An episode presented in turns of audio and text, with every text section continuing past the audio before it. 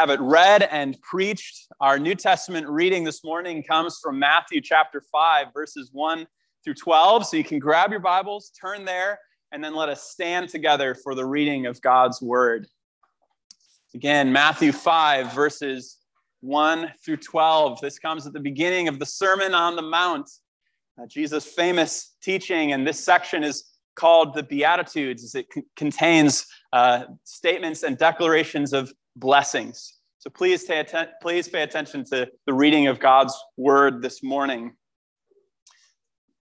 Seeing the crowds, he went up on the mountain, and when he sat down, his disciples came to him. And he opened his mouth and taught them, saying, Blessed are the poor in spirit, for theirs is the kingdom of heaven. Blessed are those who mourn, for they shall be comforted. Blessed are the meek, for they shall inherit the earth. Blessed are those who hunger and thirst for righteousness, for they shall be satisfied. Blessed are the merciful, for they shall receive mercy. Blessed are the pure in heart, for they shall see God. Blessed are the peacemakers, for they shall be called sons of God. Blessed are those who are persecuted for righteousness' sake, for theirs is the kingdom of heaven. Blessed are you when others revile you and persecute you and utter all kinds of evil against you falsely on my account. Rejoice and be glad, for your reward is great in heaven. For so they persecuted the prophets who were before you. And turn now with me to Leviticus chapter 26 for our Old Testament reading and the passage that I'll be preaching on this morning. As you're turning there, if you read Allie's weekly email this week, uh, you would have seen that the, the, the text for this Sunday was going to be Deuteronomy 28, 29, and 30, together with the very beginning of Deuteronomy or end of Deuteronomy 27. I decided later in the week to switch over to the parallel passage in Leviticus. Uh, I will be reading this whole chapter, but just have mercy on me as I read these 40 verses, knowing that it could have been 150 verses if we had been in Deuteronomy. But please, this morning, pay attention to the reading of God's word from Leviticus chapter 26, 1 through the end. You shall not make idols for yourselves or erect an image or pillar, and you shall not upset a, set up a figured stone in your lands to bow down to it. For I am the Lord your God. You shall keep my Sabbaths and reverence my sanctuary. I am the Lord.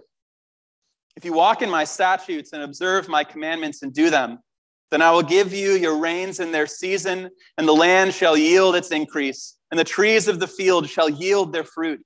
Your threshing shall last to the time of the grape harvest, and the grape harvest shall last to the time for sowing. And you shall eat your bread to the full and dwell in your land securely. I will give you peace in the land, and you shall lie down, and none shall make you afraid. And I will remove harmful beasts from the land, and the sword shall not go through your land. You shall chase your enemies, and they shall fall before you by the sword. Five of you shall chase a hundred, and a hundred of you shall chase ten thousand, and your enemies shall fall before you by the sword. I will turn to you and make you fruitful and multiply you, and will confirm my covenant with you. You shall eat old store long kept, and you shall clear out the old to make way for the new. I will make my dwelling among you, and my soul shall not abhor you. And I will walk among you and will be your God, and you shall be my people. I am the Lord your God, who brought you out of the land of Egypt, that you should not be their slaves. And I have broken the bars of your yoke and made you walk erect. But if you will not listen to me and will not do all these commandments, if you spurn my statutes, and if your soul abhors my rules, so that you will not do all my commandments, but break my covenant, then I will do this to you. I will visit you with panic, with wasting disease and fever that consume the eyes and make the heart ache, and you shall sow your seed in vain, for your enemies shall eat it. I will set my face against you, and you shall be struck down before your enemies. Those who hate you shall rule over you, and you shall flee when none pursues you. And if in spite of this you will not listen to me, then I will discipline you again sevenfold for your sins. And I will break the pride of your power. Then I will make your heavens like iron and your earth like bronze. and your strength shall be spent in vain, for your land shall not yield its increase, and the trees of the land shall not yield their fruit. Then, if you walk contrary to me and will not listen to me, I will continue striking you sevenfold for your sins. And I will let loose the wild beasts against you, which shall bereave you of your children and destroy your livestock and make you few in number, so that your roads shall be deserted. And if by this discipline you are not turned to me, but walk contrary to me, then I also will walk contrary to you. And I myself will strike you sevenfold for your sins, and I will bring a sword upon you that shall execute vengeance for the covenant. And if you gather within your cities, I will send pestilence among you, and you shall be delivered into the hand of the enemy.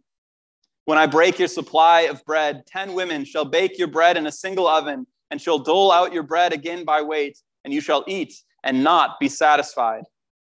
But if in spite of this you will not listen to me, but walk contrary to me, then I will walk contrary to you in fury, and I myself will discipline you sevenfold for your sins. You shall eat the flesh of your sons, and you shall eat the flesh of your daughters, and I will destroy your high places, and cut down your incense altars, and cast your dead bodies upon the dead bodies of your idols, and my soul will abhor you. And I will lay your cities waste and will make your sanctuaries desolate. And I will not smell your pleasing aromas. And I myself will devastate the land so that your enemies who settle in it shall be appalled at it. And I will scatter you among the nations, and I will unsheathe the sword after you. And your land shall be a desolation, and your cities shall be a waste.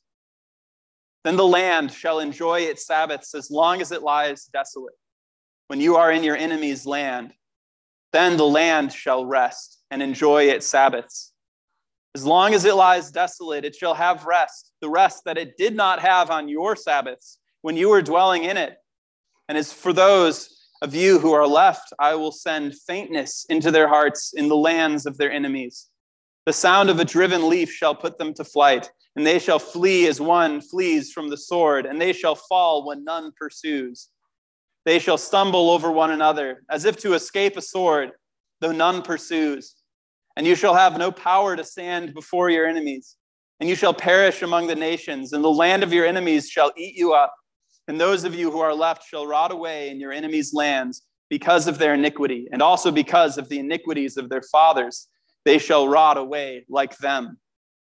But if they confess their iniquity, and the iniquity of their fathers and their treachery that they committed against me, and also in walking contrary to me, so that I walked contrary to them and brought them into the land of their enemies. If then their uncircumcised heart is humbled and they make amends for their iniquity, then I will remember my covenant with Jacob, and I will remember my covenant with Isaac and my covenant with Abraham, and I will remember the land but the land shall be abandoned by them and enjoy its Sabbaths while it lies desolate without them. And they shall make amends for their iniquity, because they spurned my rules and their soul abhorred my statutes. Yet, for all that, when they are in the land of their enemies, I will not spurn them. Neither will I abhor them so as to destroy them utterly and break my covenant with them. For I am the Lord, their God. But I will, for their sake, remember the covenant with their forefathers, whom I brought out of the land of Egypt in the sight of the nations, that I might be their God. I am the Lord. These are the statutes and rules and laws that the Lord made between himself and the people of Israel through Moses on Mount Sinai. This is the word of the Lord. Let's pray. Father, we always need your help to understand your word correctly. So we pray for your help this morning, for your assistance. We ask that you would send your Holy Spirit among us to open up our eyes, to open up our hearts, that we would understand the truth of your word. And Father, we pray that as we dive into this passage, that it would not just be full of just theological truths and facts to know, but that we would be changed by your word, and that above all other things, we would see Christ. That is our desire, God, to see Jesus Christ in all of Scripture, to be drawn to him in faith and repentance.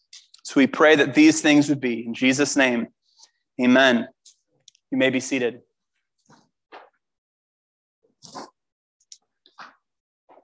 So here we are, two weeks into our series on the minor prophets, and we have yet to actually look at any of the minor prophets. Maybe wondering, what are these pastors doing? Well, in storytelling of any kind, slowness can be a benefit to the story or a hindrance to the story. Good slowness in a story serves as setup that has satisfying payoff later down the line. A great example of masterful slowness in storytelling is Tolkien in The Lord of the Rings. I'm guessing that many of you have watched the movies, but maybe you have not read the books. In the first book, The Fellowship of the Ring, by the time you get to the fifth chapter, you are over 100 pages into the book, and the hobbits have not yet left the Shire. And you're saying, I thought this was a story about a dark lord. I want to see some elves. Where's the big battle? Can I get some action already? Why am I 100 pages into the book and it seems like nothing meaningful has happened yet? But for those of you that have pressed on and read through The Lord of the Rings, you know that it's the patient reader that is rewarded for their patience and rewarded in the end. Slowness in storytelling can serve many purposes. It can develop characters, it can flesh out the world in which the story takes place. It can build compelling tension that is then resolved when you hit the climax of the story. And done well, slowness in storytelling can pay huge dividends in the end. And that is our goal in these first two weeks. I am not claiming to be Tolkien, and Josh is no C.S. Lewis. We don't claim to be master storytellers and world builders, but we do hope that spending some slow time here preparing for our time in the minor prophets will pay dividends through the next 32 weeks or eight months as we dive through the minor prophets. We are hoping to set them up to have payoff in the end. Now, the minor prophets, which we're going to be looking at, and the prophets in general in Scripture are known as one of the hardest parts of the Bible to understand.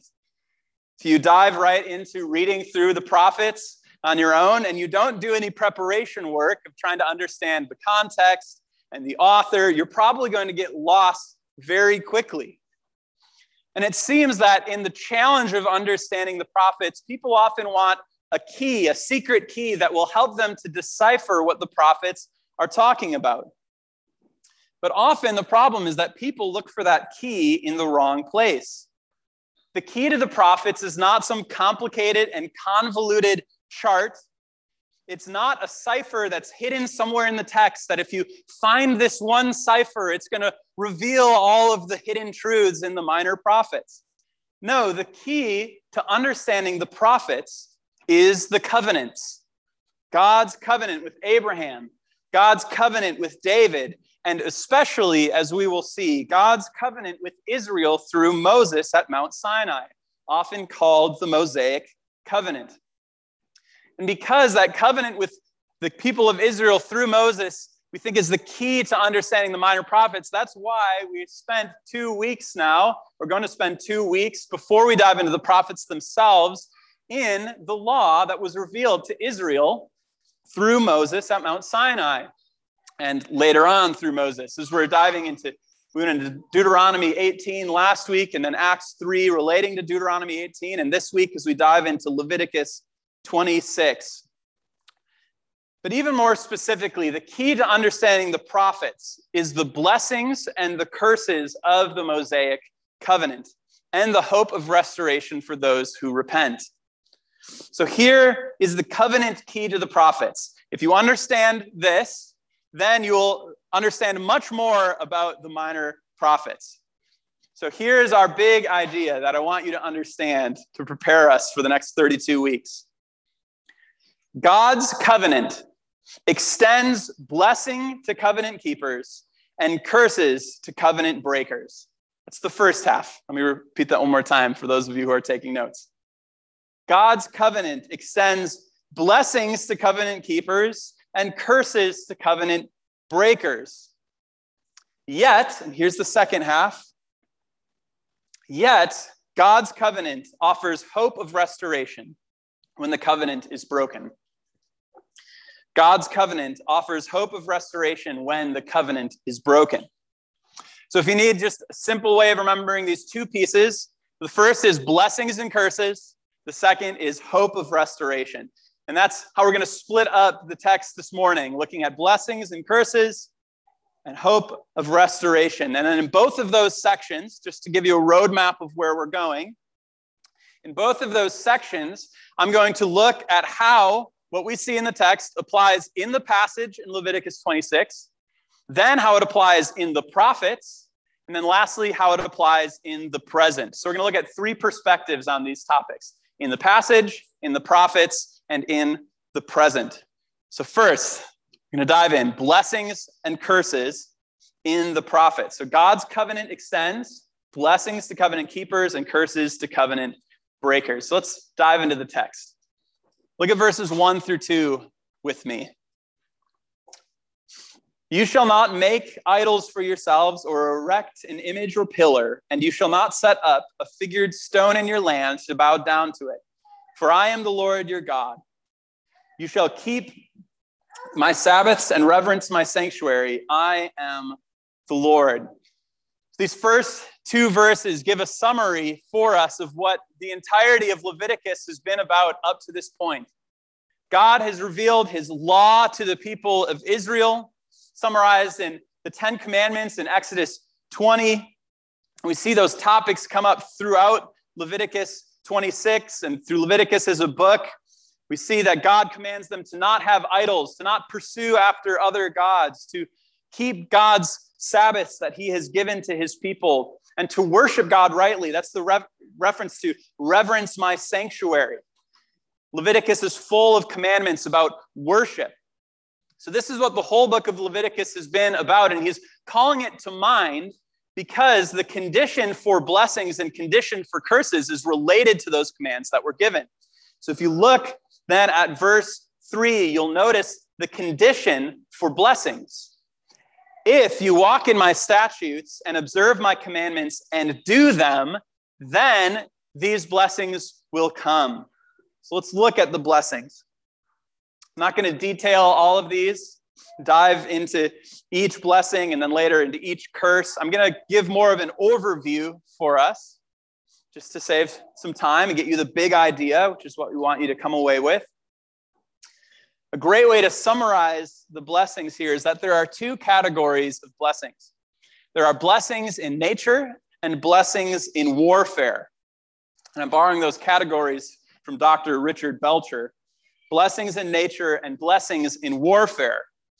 And if you look at verses 3 through 13 with all of the blessings listed, you'd probably be able to categorize each of those blessings into one of those two categories. We see blessings in nature in verses 4, 5, 9, and 10. So they will have agricultural abundance, right? They'll have agricultural abundance. They will multiply as God's people and fill the earth they will have far more than they need, great abundance of food and supplies. And then we see in verses six and seven the blessings in warfare that God will give them peace, that God will give them protection, protection from wild beasts and protection from their enemies, and He will give them victory over their enemies. God will give them blessings in nature and blessings in warfare. And this blessing section increases in significance. A good way to understand it is as the blessings are lift, listed off, they become more and more significant. And they reach their pinnacle at the last blessing in verses 11 and 12. This is the chief blessing that God can give his people. It says, I will make my dwelling among you, and my soul shall not abhor you. And I will walk among you, and will be your God, and you shall be my people. When we hear those words, I will walk among you, doesn't that draw us back to the Garden of Eden, where God dwelled among, among his people with Adam and Eve? He walked with them and fellowshipped with them. And then what follows that, I will walk among you, I will be your God, and you will be my people. If that sounds familiar to you, it's because it was in our assurance of pardon in Hebrews chapter 8, quoting from and referencing prophetic uh, prophecies about the new covenant that I will be their God and they will be my people. This is the chief blessing of all of Scripture. This is the greatest gift that God can give to his people. Not material abundance, not even just victory. The greatest thing that God can give us is himself fellowship with him, covenant life with him as his people. It's important then when we look at the end of the blessing section in verse 13, it's important for us to recognize where these blessings ultimately come from and where the relationship comes from between God and man. We were reminded in verse 13 of what we see at the beginning of the Ten Commandments in Exodus chapter 20. That their obedience to God is meant to flow out of what God has already done for them in establishing a relationship.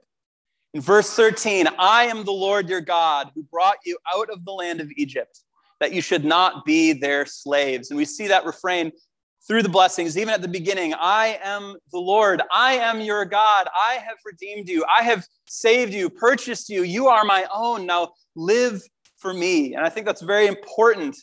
That will flow forward even into today, that our obedience of God is meant to flow from his gracious salvation of us. It doesn't earn our relationship with him, it flows from it. So it's the blessings in this passage here blessings in nature, blessings in warfare, and then the chief pinnacle blessing of blessing with God Himself. And then, second, let's look at the curses in this passage. The list of curses is much longer, isn't it? It's verses 14 through 39. And just like the blessings, it begins with the condition, but this time the condition is broken It says, But if you will not listen to me and will not do all these commands, if you spurn my statutes, and if your soul abhors my rules, so that you will not do all my commandments, but break my covenant, then I will do this to you. And then the covenant curses are listed for the people. And again, I'm not going to walk through all of these curses, but I think the best way to understand the curses is as a reversal of the blessings. We see all the same categories of agriculture, wild beasts, children, warfare, abundance, all of them brought back up again, but now reversed against the people of God. There are curses in nature now, and curses in warfare, warfare. Fruitful fields will be destroyed, enemies will defeat them in battle. Instead of multiplying their children, they will be killed by animals. And in just a, really gruesome and, and challenging passage here. It says that they will be killed and eaten even by the own hands of their parents. It's talking about the depravity and brutality that will happen in God's people when they turn from God and God brings his curses against them and they increase in severity just as the blessings increase in how good the blessings was the curses increase in how terrible and frightening and severe they are and there's this refrain through it that reaches its pinnacle in verses 27 and 28. But if in spite of this you will not listen to me, but walk contrary to me, then I will walk contrary to you in fury, and I myself will discipline you sevenfold for your sins. Notice that this pinnacle of the curses is not the absence of God. The pinnacle of these curses is the presence of God walking contrary to his own people. It would be one thing for God to say, I'm going to leave you behind and let you get destroyed. It's another thing for God to say, I am going to turn against you. I'm going to walk contrary to you. I am going to become your enemy. I don't think of anything more blessed than having fellowship with God and nothing more terrifying than that same God turning against you, becoming your enemy destroying that relationship that had been established, at least for a time. God said he would walk contrary to them. So, to summarize, we have in this passage blessings for keeping the covenant and curses for breaking the covenant.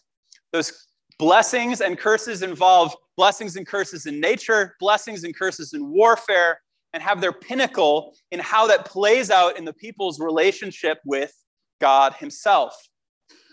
So now let's move from there, from that basic concept in the passage. Now let's look at that applied in the prophets. So this is where this is going to set up what we're doing for the next 32 weeks. As we go through the prophets, we're going to recognize that these categories of blessings and curses are, are going to come up over and over and over again. This is a great key to understanding what the prophets are doing. One of the best ways to describe the calling of the prophets is to see that they were called as covenant enforcers. Josh used that term last week. They are covenant enforcers. The prophets, especially the minor prophets, lived during a time when God's people were continually turning away from God. They were seeking after other gods, they were breaking the covenant. And God sent the prophets to call them out. In a way, they made they were like prosecutors who were laying out a lawsuit against God's people, saying, This covenant was given to you, and you have broken it piece by piece by piece. And when they make that case for a broken covenant, you're going to see that they bring warning after warning against the people of God. They, they proclaim judgment against the people of God. And when they do that, and we see that in the minor prophets, we should go back and think about Leviticus 26 often what they're doing is they're applying these curses to God's people. In a way, it's saying, God is saying, I told you that this would happen if you did this. And now I'm reminding you again and warning you again if you persist in these things, I've told you what's going to happen. You're going to be sent off into exile, taken away by your enemies. I'm going to turn against you. Those themes are going to come up over and over again in the prophets. And I think that's helpful for us to recognize that most of the time, the prophets aren't declaring something that is completely new. What they were doing is applying what God had already revealed. So I want you to imagine for a moment that we are here together, gathered on a Sunday morning. Shouldn't be hard because that is where we presently are. But imagine that we gather for a Sunday morning and Josh or I step up to deliver the sermon, but we never tell you the passage. We don't read to you the passage, and as we go through the sermon, we never directly quote or reference what passage we're preaching on. You might have a hard time following what we're trying to say. You might have a hard time trying to guess where are they going with this. It's helpful for us to be clear this is what we are preaching, okay? This morning we are preaching Leviticus 26. You can have your eyes on it, you've heard it read, you can follow along with where I'm going. But if we hide that information from you, it's going to make your whole job a lot harder. A good way of thinking of the minor prophets is that they are preaching divinely inspired sermons on Leviticus 26. This is their text. This is what they are preaching to the people of God. And of course, it's different than my preaching and Josh's preaching. This is divinely inspired preaching, still revelation from God. But nevertheless, they are preaching to God's people the blessings and the curses of the covenant. So, just like if we don't give you the text, you're going to have a hard time. When we recognize what text they're coming from, we have a much easier time understanding the prophets. So, we've looked at the blessings and the curses in the passage, then in the prophets, they were preachers of the blessings and curses. And lastly, let's look at the present. How does this apply to us today? So, first, let's look at the blessings. The big reminder that we need constantly is what we saw in verses 11 through 12. The greatest blessing of God's covenant is not abundance or protection, but God Himself. True blessedness, true happiness, true wholeness is found in covenant with God and Him alone. He is the greatest blessing that He can give us. We often make one of two mistakes, or we make both mistakes at the same time. I tend towards making both of these mistakes at the same time. We make the mistake, especially in our culture today, of thinking that happiness and wholeness will be found by looking within us, by digging deep inside of us, by finding our true self. But that search is a bottomless mine with no gold on the other end. It is a hollow search to dive inward and inward and try to find happiness and wholeness inside ourselves. Then the second mistake that we can make is to find happiness and wholeness outside of us by accumulating stuff. Free two day delivery has become, in a way, the God and idol of American culture. We think that clicking on buy now and receiving that package in two days, it's going to show up on my front steps. I'm going to walk out. I'm going to have this thrill of satisfaction because I have these new things that that is going to fill me up. It's going to give happiness. And of course, if we think through that, we know that it's not true.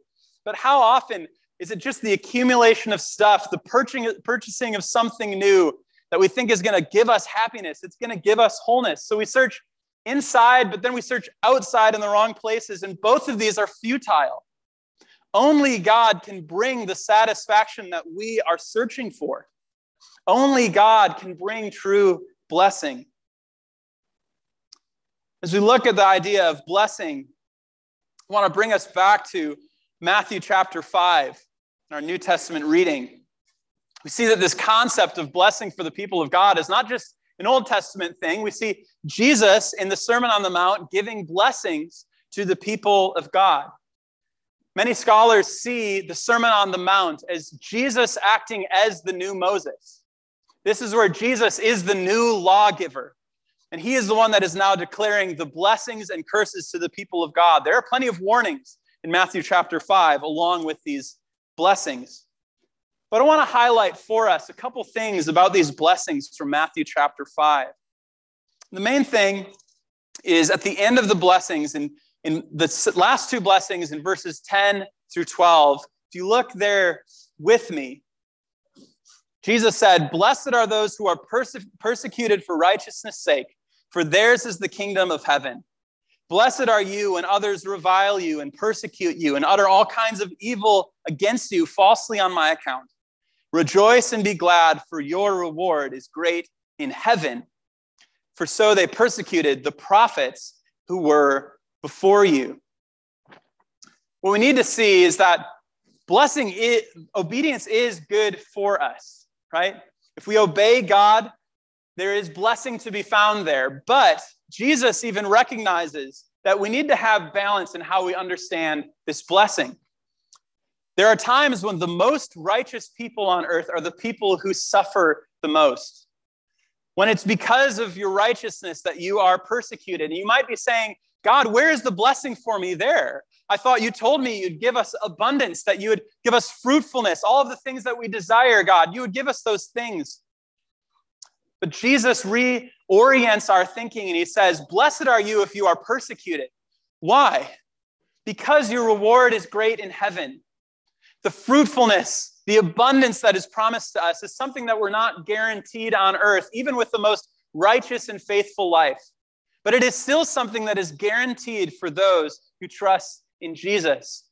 Jesus' blessing for us, even amidst our suffering, is that our reward will be great in heaven, and there we will receive all the blessings of God in their fullness. But we'll get into that a little bit more with our second section. On the flip side, coming back to Leviticus 26, we can't expect to find happiness and wholeness if we're walking contrary to God. Sin might bring us temporary satisfaction, but this passage is a reminder to us that it's not going to work out for us. Even in the present, sin is destructive. Sin destroys you, it destroys your relationships, it destroys your fellowship with God. There are definitely differences in the context from the minor prophets and Moses to us in the new covenant, but sin still has serious consequences. Consequences that are far worse than a bad crop, far worse than an enemy attack. And again, just as the greatest blessing is God, the most serious consequence for those who turn from God is his judgment and his wrath, him turning against us. And that's why, even in the New Testament, we see warnings for those who would break the covenant and turn away from God. We just went through Hebrew, Hebrews, and there's warnings over and over again. Don't walk away. Don't turn away from God.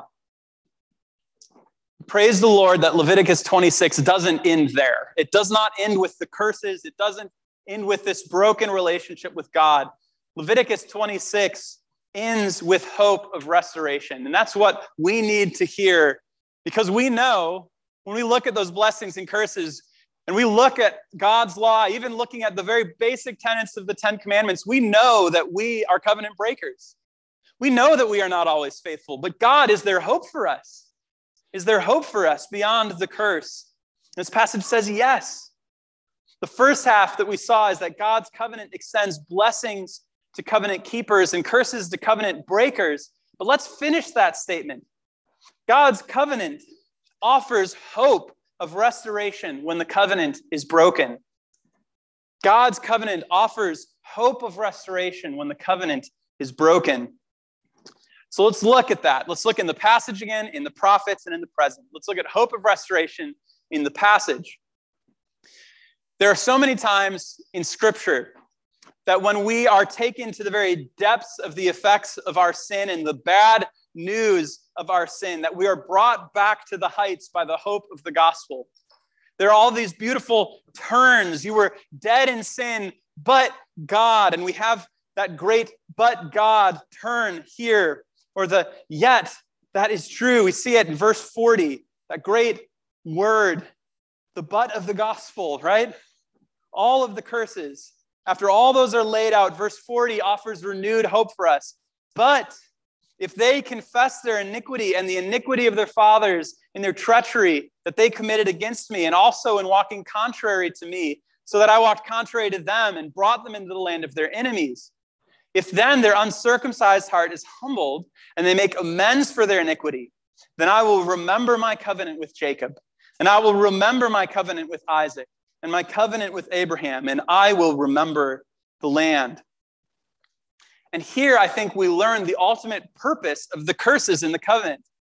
There's this vital word that is repeated throughout the curses. We see this word in verse 18, 23, and 28. That word is discipline. The curses were God's discipline. He loved his people and his children enough, he loved them enough to discipline them with the purpose of drawing them back to himself in repentance. And that's the hope of verses 40 through 45. When God's people learn from their, his discipline against them, when they turn back to God, if they confess their sins, if they are humbled before him, then God will redeem them. God will restore them. There is always hope for those who repent. This passage also gives us the foundation of that hope in the covenant faithfulness of God. What is the foundation? What is the grounds of our hope? How can we know that God will restore us? It's that He is faithful to His covenant. Look at verses 43 through 45 with me. Say, But the land shall be abandoned by them and enjoy its Sabbaths while it lies desolate without them. And they shall make amends for their iniquity because they spurned my rules and their soul abhorred my statutes. And again, hear this turn. Yet, for all that, when they are in the land of their enemies, I will not spurn them, neither will I abhor them so as to destroy them utterly and break my covenant with them. For I am the Lord their God.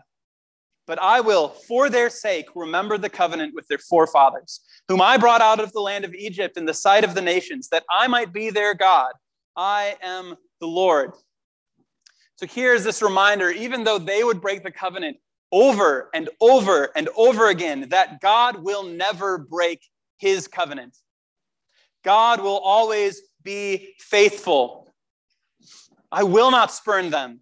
I will not break my covenant with them. And we see that over and over again. Look at verses 42 and 45. How many times it mentions that God will remember his covenant. He will remember his covenant with Jacob, with Isaac, with Abraham. He will remember his covenant made with Israel at Sinai in verse 45. They may forget the covenant, but God will not forget his covenant, and he will not turn his back ultimately on his people. So, how does this apply to the prophets? Well, these two themes, hope for the repentant and hope found in God's covenant faithfulness, are all throughout the minor prophets. First, the minor prophets as covenant enforcers those who pointed the people of God to the curses of the covenant did so so that they would call God's people to repentance and confession. Over and over is the call to turn to God, to turn from your sin, to confess, to repent, and God will save you.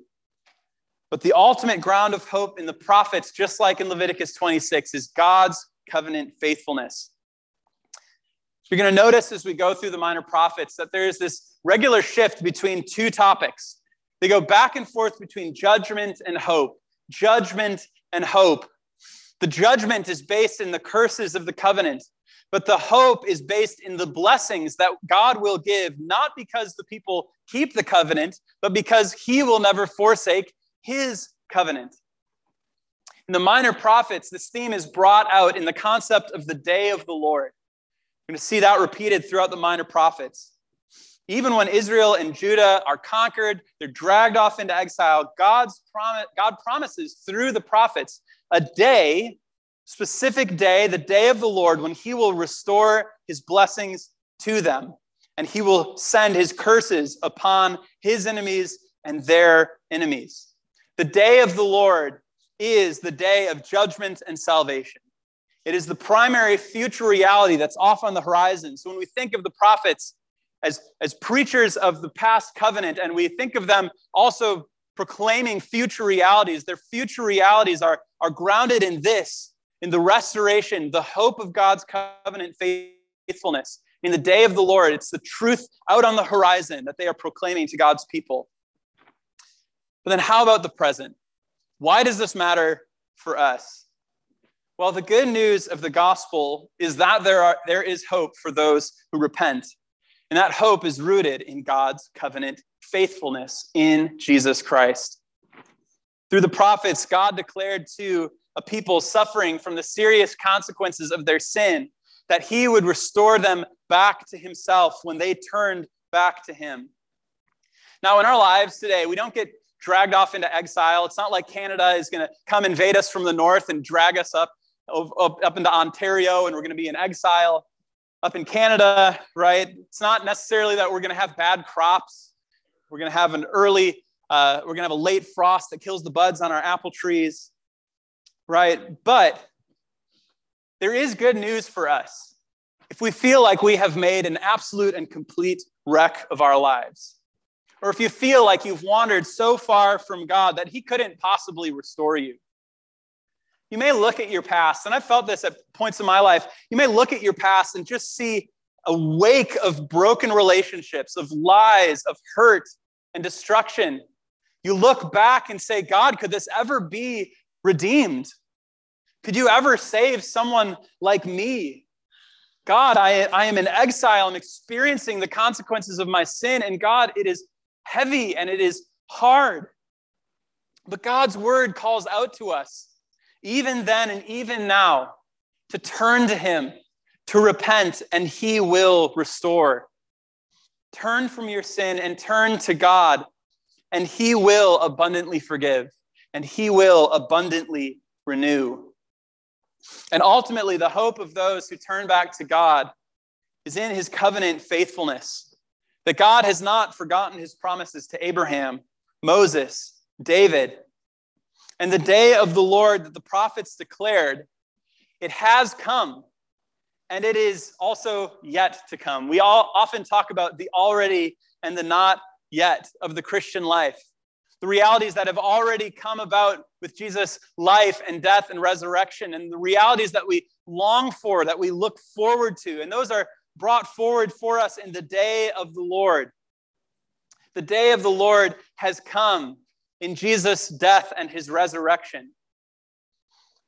When we come to the table of the Lord today, we remember the two realities that the day of the Lord has come and it will one day fully come when Jesus returns.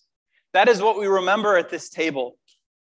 We remember that the day of the Lord has come, that Jesus is the fulfillment of all of the covenant promises of God. We remember the blessings and curses of that covenant. We know that in the first coming of Jesus, judgment and salvation came to be. But not because we bore our own judgment, but because he bore it in our place. Jesus took the covenant curses so that we would receive the covenant blessings. Galatians 3 13 and 14 remind us Christ redeemed us from the curse of the law by becoming a curse for us. For it is written, Cursed is everyone who is hanged on a tree, so that in Christ Jesus the blessing of Abraham might come to the Gentiles, so that we might receive the promised Spirit through faith. The day of the Lord has come in Christ.